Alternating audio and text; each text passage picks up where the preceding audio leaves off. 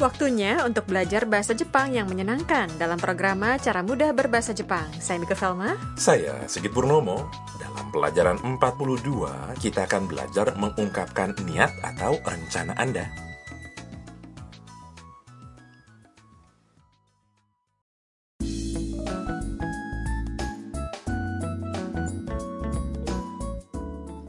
Tam mengetahui Yuki, pianis Jepang yang disukainya, akan menggelar pertunjukan. Di hari pertunjukan, ia bersama Mia pergi ke gedung konser. Mari kita dengarkan sandiwara singkatnya.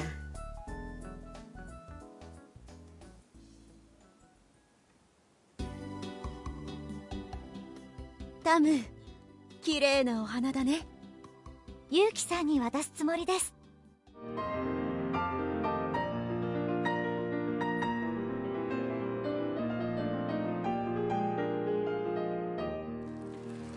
ごく良かったですさあ楽屋に行こう Kita bahas artinya. Tam memegang satu karangan bunga yang besar. Mia mengatakan, タム綺麗なお花だね Tam, bunganya cantik. Tam menjawab, ユウキさんに渡すつもりです Saya akan beri kepada Yuki-sang. Usai penampilan, sambutan meriah memenuhi gedung konser. Tam dengan semangat mengatakan kepada Mia. Sangat bagus. Lalu Mia memberikan saran kepada Tam. Ayo, kita ke ruang ganti. Tam menjawabnya dengan senang hati.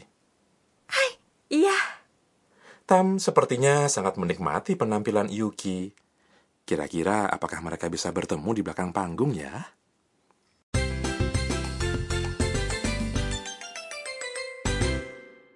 Ungkapan kunci hari ini adalah saya akan beri kepada Yuki-sang. Yuki Sang ni watasu tsumori desu. Dengan mempelajari pola ini, Anda bisa mengungkapkan niat atau rencana Anda. Kita ulas satu persatu. Yuki Sang ni. Artinya, kepada Yuki-sang. Partikel ni mengindikasikan penerimanya. Watasu tsumori desu. Adalah bentuk kamus dari kata kerja. watas Beri. Diikuti dengan つもりです yang berarti akan. Poin hari ini. Dengan mengombinasikan bentuk kamus dari sebuah kata kerja dan つもりです Anda bisa mengungkapkan apa yang ingin Anda lakukan atau berniat untuk melakukannya. Dalam sandiwara tadi, Tam akan memberikan karangan bunga kepada Yuki setelah pertunjukan. Jadi ia mengatakan watasu tsumori des. Sekarang giliran Anda,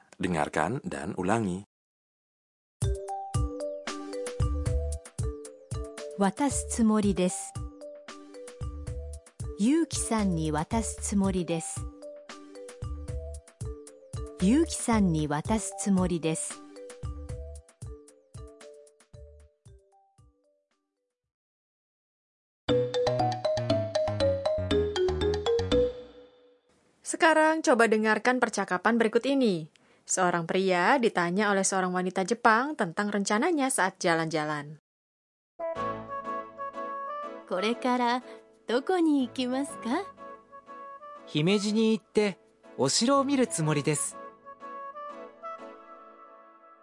Berikut artinya.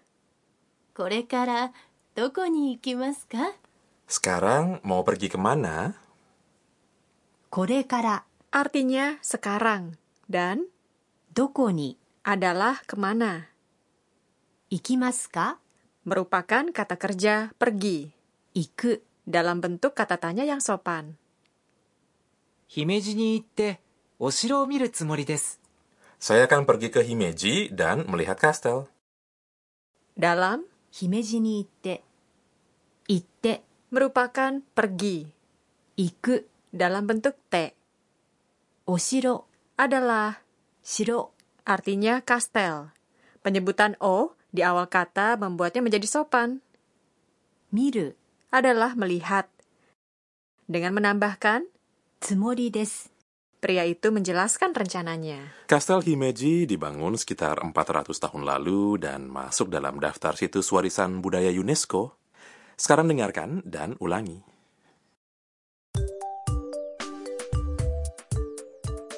お城を見るつもりです。姫路に行ってお城を見るつもりです。姫路に行ってお城を見るつもりです。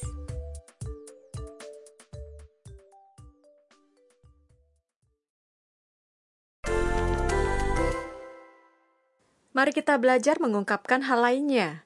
Bayangkan seseorang menanyakan rencana Anda hari ini. Coba jawab, akan pergi ke museum bersama teman. Bersama teman adalah tomodachi to. Tomodachi to. Dan museum adalah hakubutsukan. Hakubutsukan. Pergi adalah iku. Iku. Gunakan partikel ni untuk mengindikasikan arah. Coba buat kalimatnya.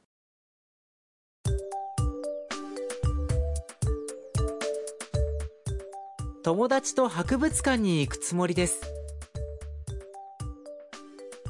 Tomodachi to hakubutsukan ni iku tsumori desu. Kali ini Anda berencana untuk bersantai di kamar. Di kamar adalah hiade heyade dan bersantai adalah yukkuri suru. Yukkuri suru. Coba buat kalimatnya.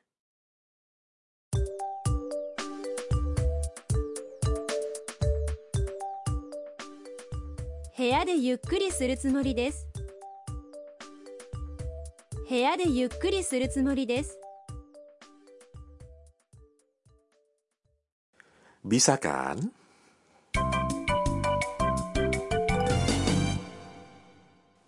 Bonus ungkapan hari ini adalah apa yang disampaikan Tam usai melihat penampilan Yuki. Harap diingat. すごく良かったですすごく良かったです Artinya sangat bagus. すごく Adalah sangat dan 良かったです artinya bagus. すごく Lebih kasual dibandingkan とても sering terdengar dalam percakapan sehari-hari. bisa digunakan dengan kata sifat lainnya, seperti misalnya sangat enak, sugoku oishii desu, atau sangat menyenangkan. Sekarang giliran Anda dengarkan dan ulangi.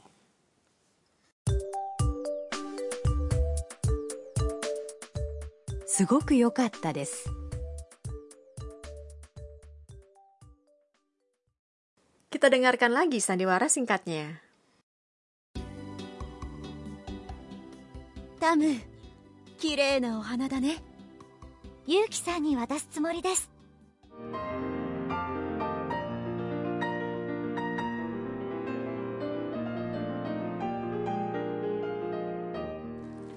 すごく良かったです。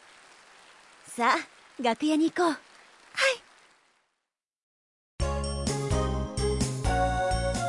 い。ミーヤーのトラベルガイド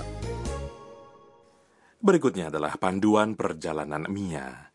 Karena tadi sempat menyebut soal kastel Himeji, maka sekarang kita mengulas tentang kastel di Jepang.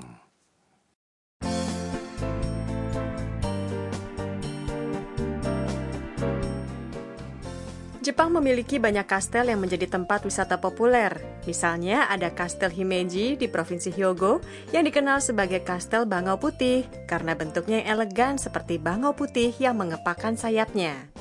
Kastel Matsumoto di Provinsi Nagano memiliki menara tertua di Jepang dengan ketinggian 5 tingkat. Kastel ini terlihat menarik karena warnanya yang kontras hitam dan putih. Ada beragam cara untuk menikmati kunjungan ke kastel.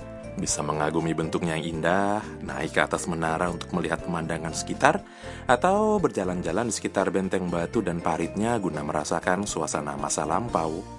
Sejumlah lokasi menyediakan aplikasi realitas virtual tentang perjalanan sejarah kastel tersebut.